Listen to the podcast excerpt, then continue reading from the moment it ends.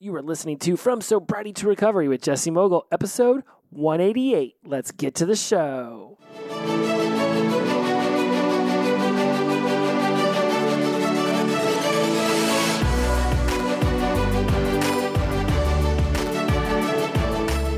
Welcome back to From Sobriety to Recovery. I am your host, Jesse Mogul. I am in addiction recovery, and I am through the moon excited about today's episode. And I know, I know, everybody, I say that all the time.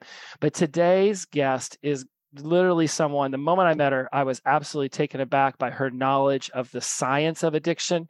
And we've talked about that a lot on here. I have referenced amygdala, midbrain, prefrontal cortex, at least every other show. I have brought you some knowledge about that. But my knowledge is limited to what I find interesting and what I've gone off and studied. And even then, I have said multiple times, I am not Bill Nye the science guy. I'm simply Jesse Mogul, someone who's fascinated by this material. And I am a leading voice and an expert in what I'm a leading voice and an expert in. I thought today was the day to finally bring in a leading voice and an expert in the field of the neurobiology of addiction.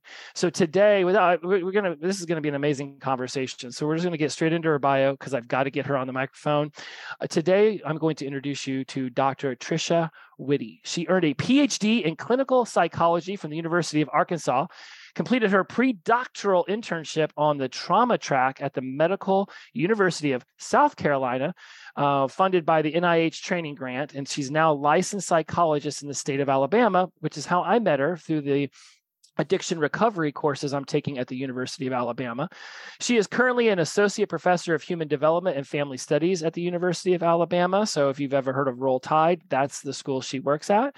Um, Dr. Witte's areas of ab- academic research and clinical interests include trauma, dating violence, sexual assault, substance use, and addiction. She runs the Prevention of Violence and Substance Use Research Labs. Um, she's a faculty affiliate of the Center for Substance Use Research and Related Conditions. I mean, come on, is this woman not just perfect for talking about the science of addiction? All right, as the coordinator for the Addiction and Recovery Studies program, which is an undergraduate degree program that she developed, this is how I met her. I am not in that program completely, but man, does she make me want to get into that program. Without any further ado, I am so excited to introduce you to Dr. Professor, all of the cool titles, Tricia Witte. Welcome to my show. It's so great to have you here. Thank you, Jesse. I'm so excited to be here too. You are one of the very few people who have been um, asked to come on the show who've never even heard of the show, um, have not listened to any of the episodes, you are probably already thinking this dude's got a ton of energy. like he is super excited about what he does. Um, I am. I, there is a fascination that I have since the moment um, as soon as I got sober, one of my main questions I started asking myself was, why did I continue down this path for so many years, knowing that it was killing me, seeing my body deteriorate, watching my mind start to lapse? Um, all of these negative, con- all these negative things were happening, and yet finding the bottle, finding the straw, finding the pipe, everything mattered more than not doing it right? As long as i kept my job as long as i had my car as long as i had my freedom i was good to go. Let's get messed up. You help people understand that there's actually something scientific going on in here and when people have that question is addiction a disease? I tried to explain this the other day. I've been trying to explain it on tiktok and instagram reels for the longest time.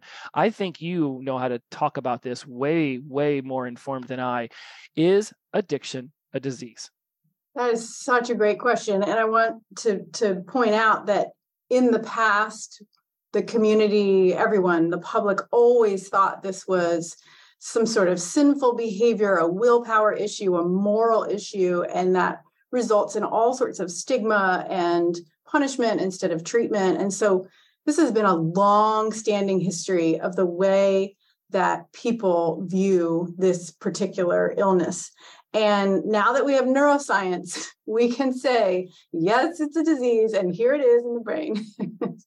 and so, this, I hope, will be a relief for a lot of people who are struggling themselves in recovery or currently using. Um, it can also be really eye opening for people in the public, family members, friends, um, to try to figure out why is this behavior happening right and and now we know with neuroscience we know exactly why it's happening um, so i'd love to to talk more about that Oh, uh, and we are. And so, you know, it's okay. This is going to be a great segue question because when I've brought this up with other people, they're like, well, I didn't ask for cancer. I, my mom certainly did not ask for Crohn's disease, nor did she want to suffer with that for 29 years before the alcohol that she added to help her with the suffering. Uh, to, you know, it, that Crohn's and alcohol, they worked really well in tandem to take her away from me way too soon. So I get it, right? Nobody asked for cancer. Nobody asked for Crohn's. People think you asked for addiction. Like, like, well, you kept drinking. And so, um, I mean, I'm rambling now. I just want you to explain to the listenership and really help me further d- dive into why I, I believe that it is a disease now. It took some videos, it took a lot of studying, and I do believe for those who are still on the fence about that, walk them through what this sounds like to see addiction as a disease. Yeah, that's a great question. So uh, everyone still asks or still says that, right? It's a choice. It's a choice. This is your behavior, and and all of that nonsense. And there are some people who are much more vulnerable to develop an addiction, even with just casual use of things like alcohol. And so there are a lot of people out there that are thinking, well, I drink alcohol too, and I'm not an alcoholic. So why can't that other person drink moderately like I am? Um, so there's a lot of genetic research that we actually won't have a ton of time to get into with the genetics because we're going to go into some other stuff. But just to know that alcohol can hijack your brain particularly if you're vulnerable to that getting hijacked. And then once you're hijacked you don't you can't choose to have this disease or not. It's there it's with you. And the disease we like to call is a disease of choice and what that means is that the disease is of the choice and the decision making center of your brain. And so you're now kind of on autopilot being driven by this hijacked plane, basically, the or hijacked brain um, which I was going to say is like a hijacked plane, right? And so you're being driven by this. Um, and so, yeah, so we kind of go back and forth as a community, right? It, it, particularly if we don't know anything about the science and really try to blame people um, for what they're doing and um, for what they're continuing to do. But the fact that they got it in the first place probably wasn't their choice. And the fact that they're doing things to make it last long um, we know is now definitely not their choice because they're driven by this hijacked part of their brain. So what I think I'm hearing, and for the listeners, I think they will. Uh, let me make sure I draw this connection for them. It's like if you're predisposed to have breast cancer or predisposed to have lung cancer, and then you smoke cigarettes or you get in a tanning bed and you do it naked and you don't put suntan lotion on, like no, you didn't ask for breast cancer or lung cancer or testicular cancer, but you were predisposed to it. And then your actions started to sort of just nudge that predisposition to, to say, okie dokie, it's only a matter of time before I can flip the switch and give you this cancer that you're already predisposed for. That's a lot like what we're talking about with addiction. I'm predisposed to it. I know it was in my family for years. My brother, it skipped my brother, but it got me. Um, so what, how, how is that supposed to comfort anyone to know, oh, great, I was predisposed to this? Is this supposed to comfort them, or is it just supposed to clearly give them a, a way of saying? Because I don't want them to think that they get permission to have been an addict all these right. years, but I don't want them to continuously beating themselves up over it either. Like it happened, now yep. let's move through it. Absolutely, and I think that's what it does. It it it tells you you're you're not some inherently bad seed, right? You are somebody who had a genetic predisposition and now you have it. So now you move on. And even if you knew it was running in your family, I mean, things run in families all the time, and we don't think that we're susceptible for, to that too. And that that's not a problem. That's that's the way everyone is. Um, but yes, you were vulnerable, little do you know, um, and now you have it. And so you definitely have to deal with it at this point, right? Um, but we shouldn't blame ourselves completely for um, ending up where we ended up, basically. So let's say that somebody listened to like, okay, you know, great. I'm going to go have my mom or my dad listen to this and have them understand that this is a disease. I was predisposed to it. When we start to try to talk about how things are a disease. Then we start getting Bill Nye, the science guy, who did help make it more layman. Um, and I certainly I want people to understand, like, if if they had to try to explain how addiction is a disease to somebody in 60 seconds, right? So they didn't get them lost in too many details. Well, how would you word that? What would that sound like coming out of your mouth? Oh, that's a tough question right there. do you need 120 seconds? Did I, I know, really. Um, this is why I can't do it in Instagram Reel. right, right. I agree. Um, gosh, I would say, uh, you know, I would use the hijack brain analogy is that um, is that some people are more susceptible to have their brain hijacked. And once it's hijacked, they don't have the same cognitive control as other people do. Um, and they're now driven by drug seeking behavior because of the hijacked brain. Um, and you don't choose to be hijacked, right? There are people who can actually try this, try that, and it just doesn't even hijack the brain. And there are other people who can try it once and, and they're done. And it, it, the hijack has taken place. Um, and so the vulnerability is there, it happened. Um, and now we need to kind of see it. And for some family members who feel like they've really lost their loved one because they're still in active addiction. The, the you know the family member still active addiction. The mom dad uh, sometimes i say imagine your child has been like bit by a zombie right? Like they're literally in the body that you know of, but they're just acting very, very differently. And you need to figure out how to bring them back and bring that brain back um, and it takes a lot of time but you'll kind of you'll know it when you see it but it will still linger a little bit which we'll talk about um, in a minute.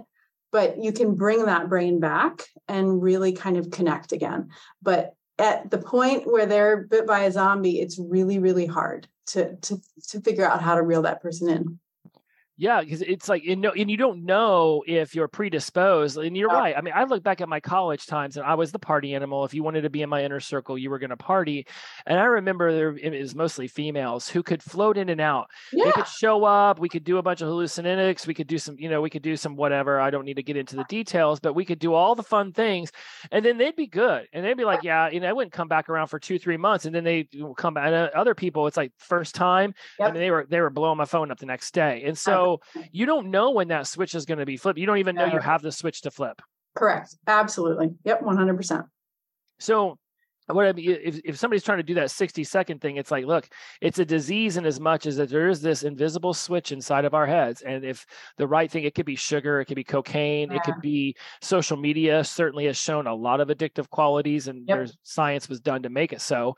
But it's like once that switch gets flipped, now we start talking about, you know, the basal ganglia, the prefrontal cortex, the amygdala. We talk about serotonin and dopamine. And this was the part that fascinated me when I first saw you in class the other yes. day was like the way that you just so seamlessly explained this so that it was like okay this is like a four year old could understand it. Yeah. Which i think is really awesome. I don't know if i do it as well as you do and i'm trying. Well i'll try again but do you want me to talk a little bit about that kind of uh, initial stage of addiction where where you can yes yeah, you know, I think it's important that people understand this because it's like, okay, so we've got the switch. Yep. The switch has been flipped. What does it mean? Right? We turned on a machine. We walked. It was something yeah. hit uh, in our brain. It, it flipped a switch. So when a switch gets flipped, how can people see what that switch being flipped is doing to the brain? And I think this is where you can walk us through this and really discuss this so well. Yeah, absolutely. So at the beginning stages of addiction, you are really, really drawn to that rewarding experience that you're having with alcohol, drugs, whatever you're using. And so we all have this kind of section of the brain, which you've probably gone over before, um, where we can kind of register these rewards and remind us to kind of do those things again. And the reason why we have this part of our brain is kind of it's evolutionarily adaptive. So we share this part of the brain with other species, not just other mammals, but reptiles, right? We see this in, in almost all brains. Um, that it's adaptive, that if you do something that is rewarding that you're going to do it again and because because typically you're doing things like eating food or drinking um, or having sex or something that is like literally promoting yourself and promoting your species. So that's why we have the reward center in the brain. But the the problem is when we do something like drink a glass of wine or do some shots or whatever um, that same reward center is registering this experience as incredibly rewarding and so we're going to have the same exact response, which is we need to do this again. But in this case, it's not something that's promoting our survival. It's actually something that is about to cause us quite a bit of harm in the future. And so we have this reward center, and I will break down the different parts of the reward center. The beginning part of the reward center where it all starts is deep in the midbrain, which is a really kind of primitive part of the brain. The hindbrain is the most primitive part, but the midbrain is pretty darn primitive. And what I mean by primitive is it houses a lot of structures that help us survive. Right. So the farther back toward the brainstem, the more primitive the structure, it, it helps us breathe and, you know, sleep and wake up and things like that. Um, so anyway, so yeah. I hate to interrupt, but for some reference, for those of y'all who've been listening to the show for a while, we talk about the triune brain and that back area that that uh, Doctor, I Doctor Professor Tricia is discussing right now is the reptilian area of the brain, and she's probably going to move into the mammalian soon, and then we move into the more rational, logical side. So just to give you guys some perspective, you have heard some of this before, and what she's talking about right now is the reptilian side of the brain. Excellent. Yes. So we have the ventral tegmental area, which is a mouthful, but the VTA. And this part of the brain can communicate with an, another part of the brain um, through dopamine. Okay, so the VTA will send a message forward through the help of dopamine to make its way up to another part of the brain, which is in the basal ganglia, or also known as the limbic system, which is the ventral striatum and I'm going to give you so many terms, you're going to hate this. The ventral striatum also is where the nucleus accumbens is. The nucleus accumbens is probably the term you want to hear the most or you want to stamp in your memory.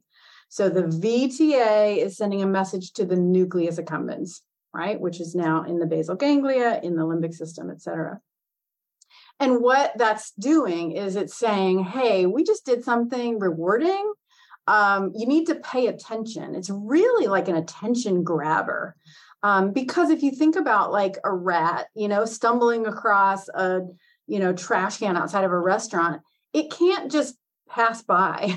It has to be like, whoa, we just hit jackpot here. Like, pay attention, stop going where you were going and turn around and do this, right? And so it really is kind of that attention grabbing moment when we're getting this kind of message but it's also a motivating moment right? It it has something to do with our momentum toward and our motivation to actually do this again. So it's not just reward that was interesting move on. It's reward that was interesting let's do it again. Okay? So there's kind of the start of the message. The vta to the nucleus accumbens. And then it projects upward, lastly, to the prefrontal cortex. It helps us kind of figure out how to do it again and how can we come back to the same location or how can we discover this, you know, again, or how do we stamp it in our memory? Memory is a big part of this too, right? And so it starts from the primitive part of the, our brain and moves finally up to that um, more sophisticated part of the brain, which is the prefrontal cortex.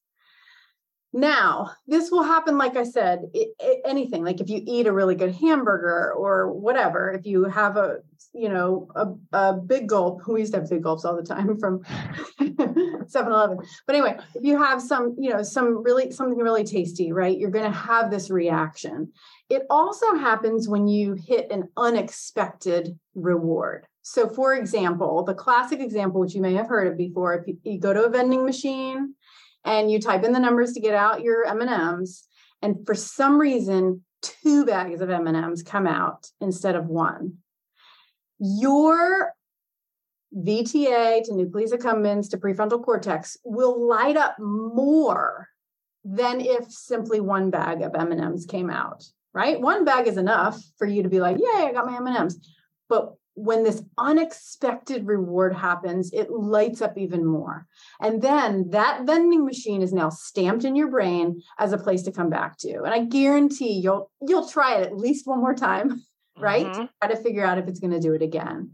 And so you're now driven and fixated on this particular vending machine because that's where that reward rush took place.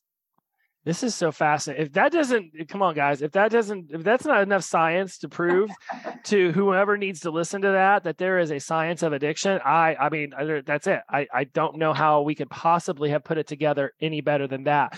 I wrote down over here the science of blackout, and I, I want to get to that because there's a part of me that's fascinated by that part of the brain that can operate when somebody is blacked out and relatively get them home soon. But before we get too far away from what you've just discussed, one of the slides you showed in class talks about how the basal ganglia um, it's the the addiction neurobiology, the basal ganglia, and you put around this binge intoxication. Uh-huh. The extended amygdala is more about the withdrawal, the yes. negative effect, and the prefrontal cortex is about the preoccupation yes. and the anticipation.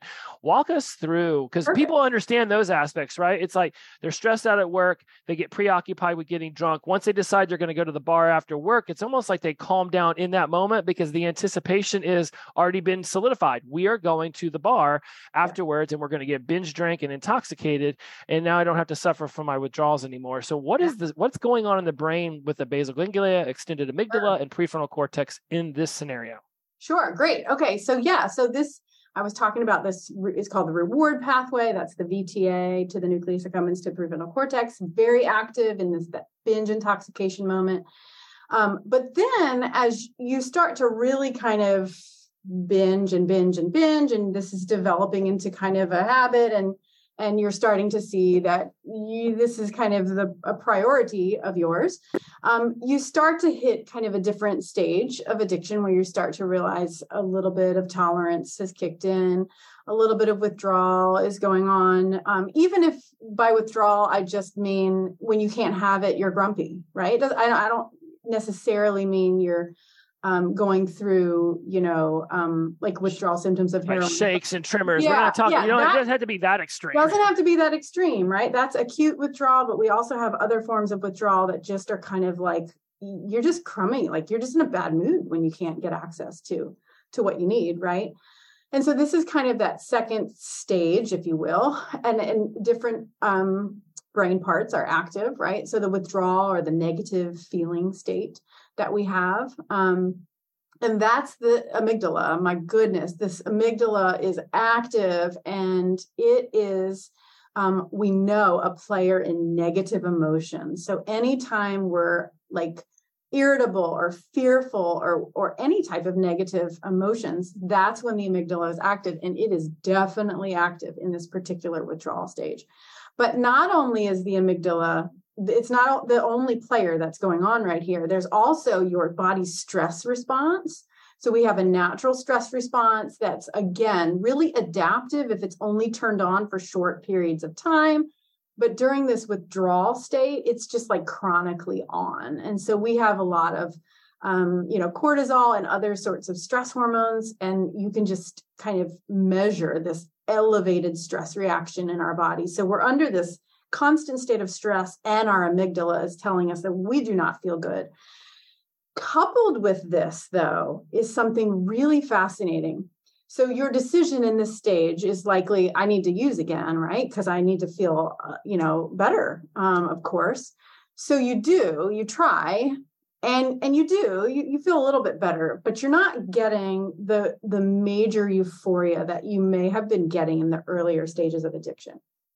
And one thing that's going on is that with that dopamine rush that I explained earlier, with the VTA going to the nucleus accumbens and then back up to the prefrontal cortex, the dopamine rush is so heavy that your nucleus accumbens, that middle kind of um, mediator in this process, is receiving too much of it. And our bodies don't like being off balance. It's homeostasis, right? We hate being off balance. We want to be on balance all times. So if you're receiving too much dopamine, your body has to compensate for that and figure out a way to shut off the dopamine. And the way it does it is it doesn't actually shut the dopamine off, it shuts the landing pads for the dopamine. They're called receptors. They're basically where dopamine lands and in the nucleus accumbens, what you'll see is those receptors will literally start to disappear. They'll blend in with the rest of the cell membrane instead of stand there waiting for a dopamine molecule to land on it. So you're sitting here in this gross withdrawal kind of blah negative affect state and you're trying to like do things to make yourself feel better including using drugs but maybe also like I don't know trying to see an old friend or like trying to go to a movie trying to shake this out of you and you don't have enough landing pads for any dopamine to fall on. So nothing is rewarding anymore. Seeing an old friend going to a movie, trying to use, you know, some of the drugs that you used to use, it's not doing it for you anymore. And so we lose kind of interest. Anhedonia is called lack of interest, lack of pleasure. We lose interest and pleasure in lots of things in life. And now at this point, we're so driven to try to find our drug or alcohol, whatever it was, to lift us up because nothing else is able to do it at that point. We've burned out our receptors.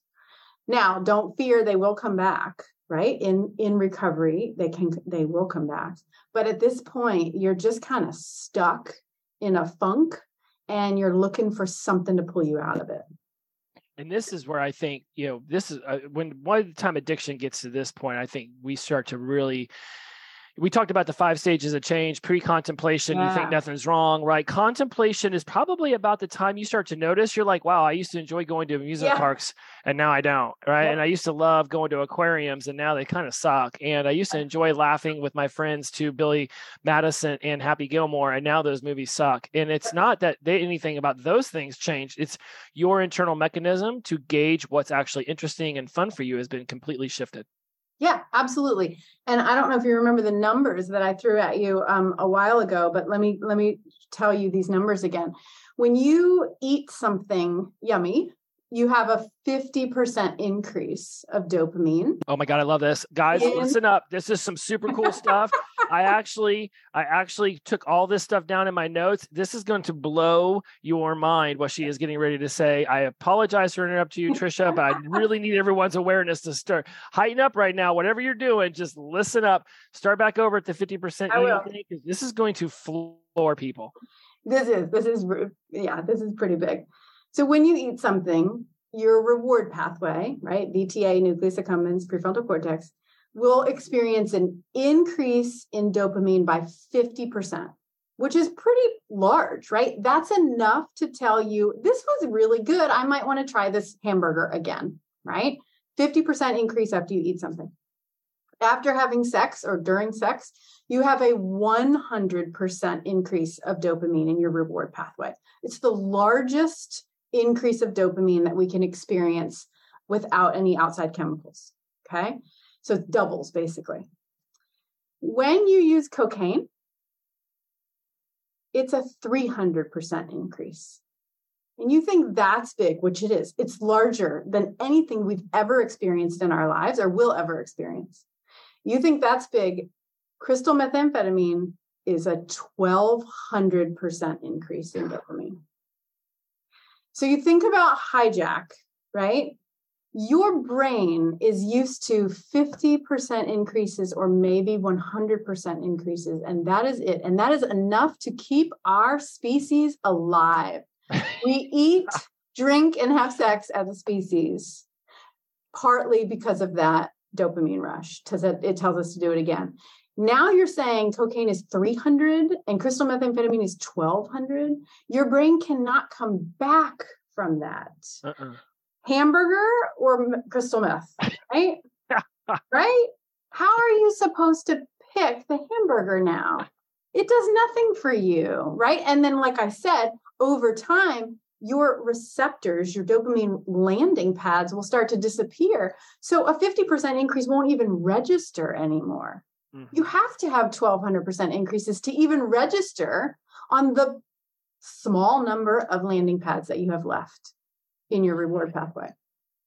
Uh, you know, I remember when you first said all those things. I have a very distinct memory of University of Florida, 25 through 30 is when I was there, third university. It was finally the one I graduated from. And I remember like how boring food got. How many times I would turn down sex for cocaine or LSD or ecstasy. And then the girls I would date, I would eventually get them into it too. And then I'd be amazed how much they shifted from wanting to be intimate or wanting to enjoy their friends. I, it was just, I remember sitting back and just being like, wow, they used to really be into, you know, laughing with their friends and, and, and being intimate in the bedroom. And mm-hmm. now all of a sudden, like three months into it, like they are just like, hey, are we going to go get some blow tonight? Like, are we going to go to the club and not understanding like regardless of my responsibility for introducing them to cocaine, how much it was shifting their brain, like how much that actually I was witnessing this change you're talking about. It was phenomenal to me because I noticed it as a habit with each woman that I would date. If they stuck around and did these things with me, they would change in a way that happened so fast. I could not understand why it was happening. Yeah. But if you think about it, remember what the reward pathway is there for. It's for the rat who may miss out on that trash can outside of the restaurant. And you would never want the rat to miss out on that. And you would want the rat to stay there. Well, not as the restaurant owner, but, but as the rat, you would want to stay there because that's going to help you survive. You're going to have a one track mind and it's this dumpster, right? But in humans with drugs that take us into a, a, a, arena that we've never been into, we've never experienced such a reward as this. We now have a one track mind which now makes sense, right? Like, of course, you have a one track mind. You just experienced the greatest reward your brain has ever registered. And so we cannot blame people for now choosing things like meth, you know, meth over their children. We see that all the time. And we always blame moms for losing their children and leaving their children and choosing meth. But but but any brain would do that, right? If you right. experience that reward, you're now locked in and it's scary and it is a state of being hijacked but that's what it is and we now see it we, you can see it on brain scans you know and this is this is where the conversation gets so fascinating to me because i know there's going to be those listeners out there that's like no personal responsibility jesse. It's right. what you talk about on the show. Don't blame complain or make excuses. You can't make excuse. Mom gave up her kid.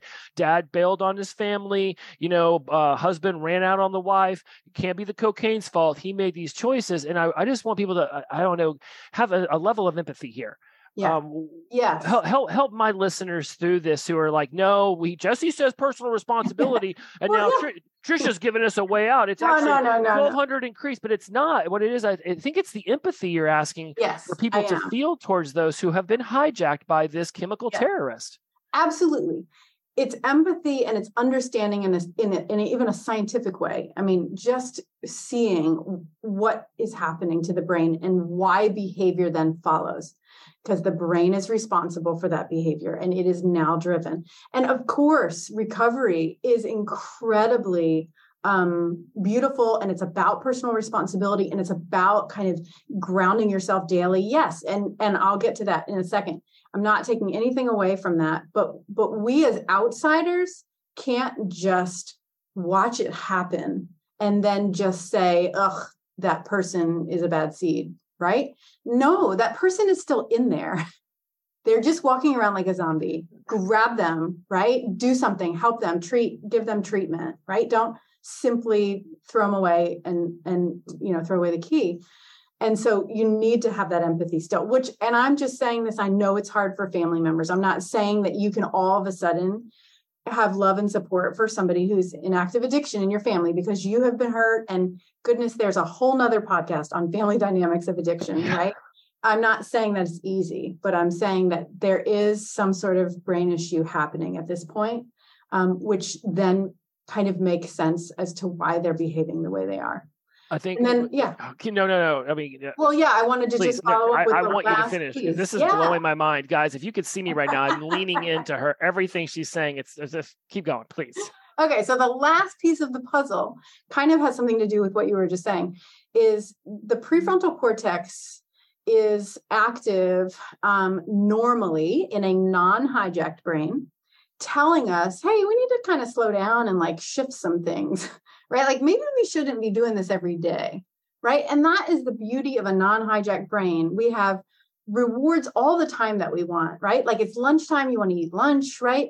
You're big like candy fanatic and you really want some candy and you're like, well, I, I overdid it last night, so maybe I won't do it tonight, right? That's how a non hijacked brain works.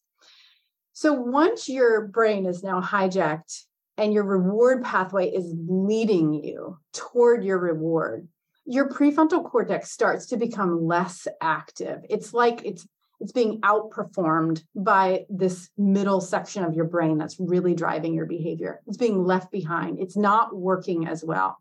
In fact, we see that there's a part of the prefrontal cortex called the orbital frontal cortex. It's just a part of the prefrontal cortex that is kind of thinning and losing its function. And as a whole, the prefrontal cortex starts to atrophy because it's not working well at this stage. It loses volume for, for up to 20% of volume is lost. And so it, the prefrontal cortex, is actually the only thing that might save you at this point from your runaway train of a mid part of your brain, right? But it's failing you. It's not there. It's not helping. Um, furthermore, it's helping the reward pathway at this point. Instead of stopping it, it's looking for cues in the environment to help your brain find what it wants. So it will pick up on little cues like, does someone have a beer over there? Or does this restaurant sell liquor or whatever? You're starting to see things in the environment that may or may not be there eh, because your brain is trying to find it and trying to get closer to it. So we have cravings and we have all sorts of triggers in our environment at this point with the brain picking up on these things to help you get closer and closer to what your brain wants and needs at this point.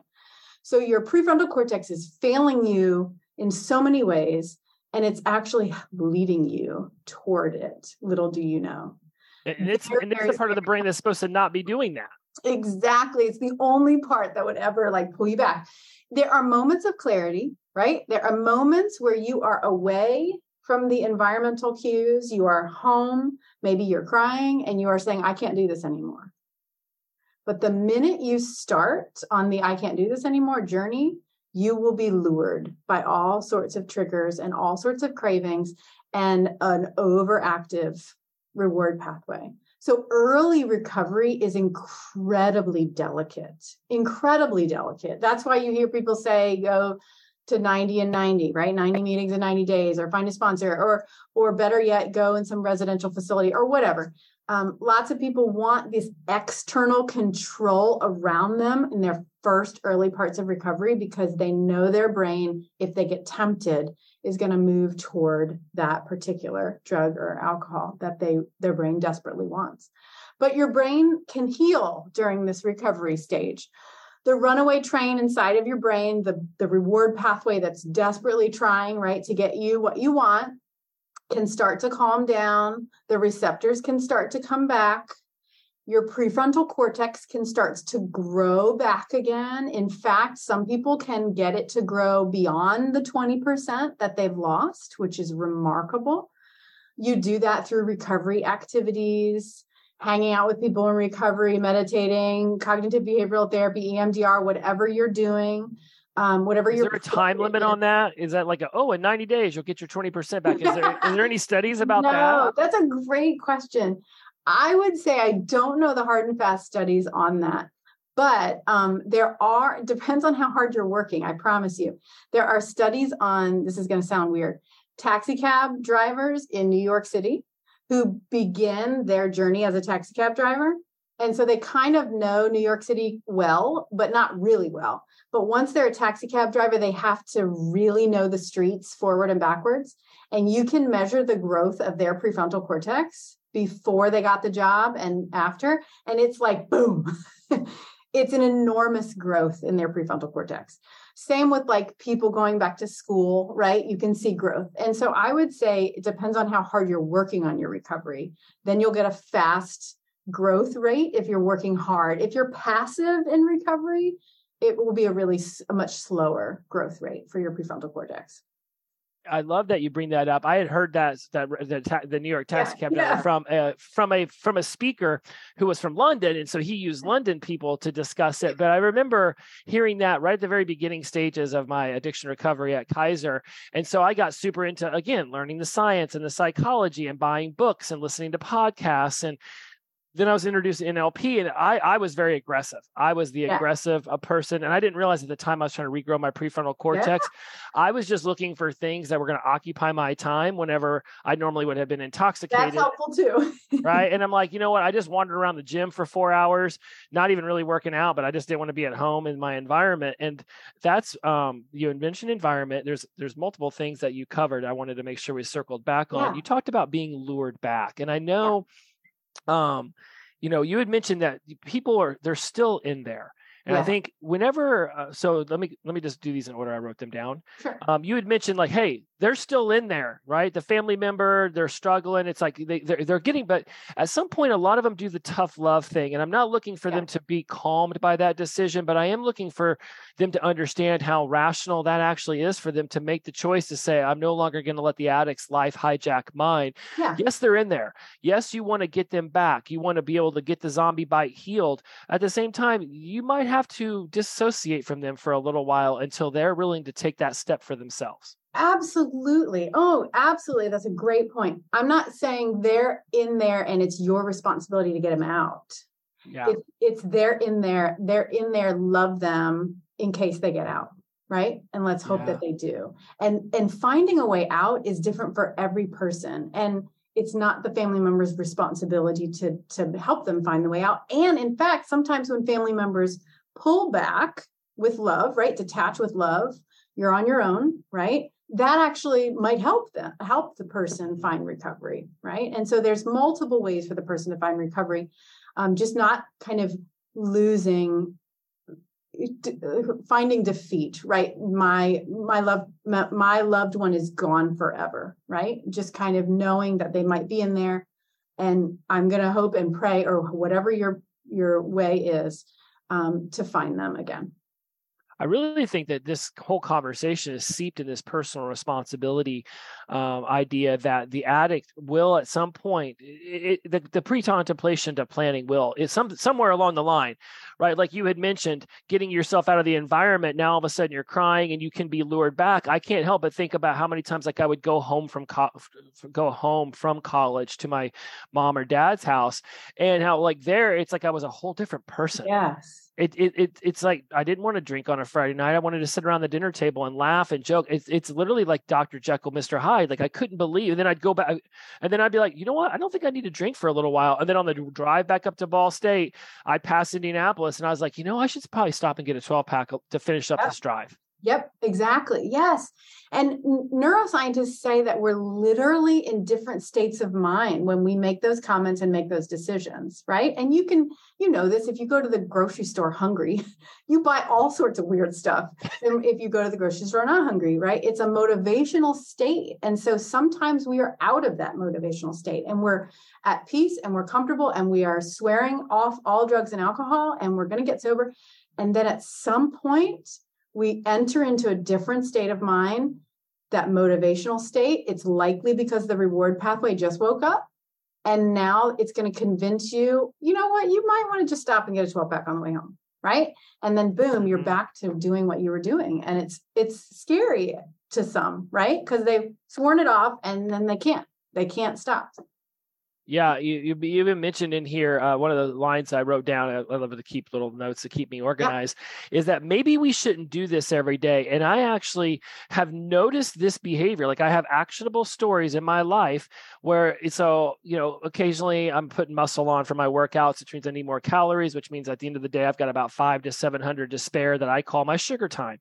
Yeah. And there'll be some times where I might do that for three or four days, and then I'm like, you know what, I've a little too much Halo Top, a little too many cookies, and I just stop stop and say no more for a couple days and let's just let the let let's let the body get this sugar out of it. That shows me it's like oh, okay i have not been hijacked by sugar. I do love it. I love ice cream. But there's a difference between being able to say no i've got a whole yeah. cabinet full of sugar and not eating it for a week or two to get my homeostasis back versus back in my using days if there was a bottle of beer in the house yeah. i would go and drink it in my car on the way to work or whatever right, right. it was it needed to happen. So it's fascinating that you bring that up. It how can people monitor whether they're in whether they're being hijacked by random things they wouldn't even think of like social media or sugar? Because alcohol and, and cocaine's easy. Yeah. Oh yeah yeah. Oh i totally agree. So it's funny that you say this. I teach a course every semester and it's happening right now about um, I don't know, sometime in October. Um, we're picking Halloween. Um, my students have to pick a, an activity or a substance um, to give up for two weeks just to see and to like feel what it feels like, right? Are they thinking about it all the time? Are they lured back in? Are they able to actually stop? So lots of my students pick TikTok, which is a huge thing right now, right? They're just on their phone constantly.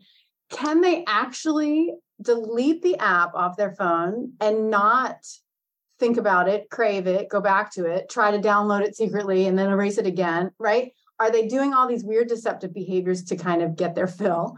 Or are they able to be like, that was kind of a waste of time. I don't, you know, I, I don't miss it. Right. It's, it, it's good for me to, to not use it. And so it's kind of like a, a weird test almost to figure out if something has really got your brain or if it's just a fun pastime or a fun activity or, you know, a fun meal that you like every once in a while. Um, we all enjoy things and that should be fine. Right. And so just kind of testing yourself a little bit um, is is what my students have to do when they. okay, so I want to. I know we're coming up on our hour, and I want to honor your time. You're a busy professor, and this is like rando student hits you up to be on the podcast. So, but before I uh, before I walk too far yeah. away from what you just said, um, because that I never even saw the conversation going here. But let's talk about if somebody, you know, if they're if they're noticing a family member or themselves, and they're saying, is this particular behavior starting to go down the path toward a level of addiction, not just alcohol yeah. and drugs, yeah. guys. We've talked about it: sex, porn, right. gambling, TikTok, Everything. social media, all this. Um, and you do you may have just mentioned them, but just so there's a succinctness to it, yes. what should the behaviors that they what what what behaviors should they be monitoring to to notice is this going down the path toward addiction? I will tell you six things. There are six things. Number one, pen is, and paper, folks. I'm writing yeah, these write down. down. Write it down. Six things. Uh, salience, which is how important is it to your loved one or you, whoever you're doing this about um, how critical is this the most important thing in your life? Do you work everything else around it to make sure it happens right? Salience. The second one i gotta see if i can remember these off the top of my head but i know there's six. Um, the second one is um, mood modification.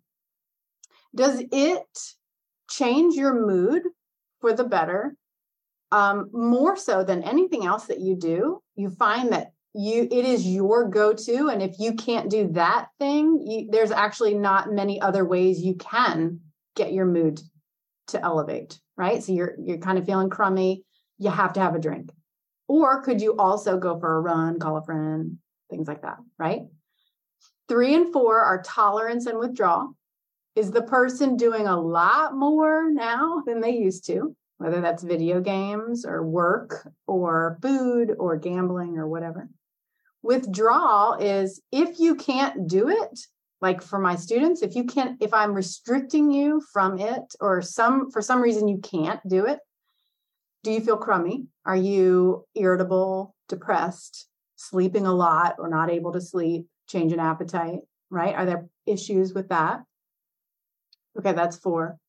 Five and six oh my goodness, conflict. Conflict. Has it caused conflict in your family, your friends, a significant other? Has someone br- broken up with you? Has someone raised the issue with you? Has your mom said, I think you're on video games for too long or get off your cell phones, right? And then the last one is relapse, which is, you know, sometimes we can stop our behaviors, right? Recovery is not just about stopping, it's staying stopped.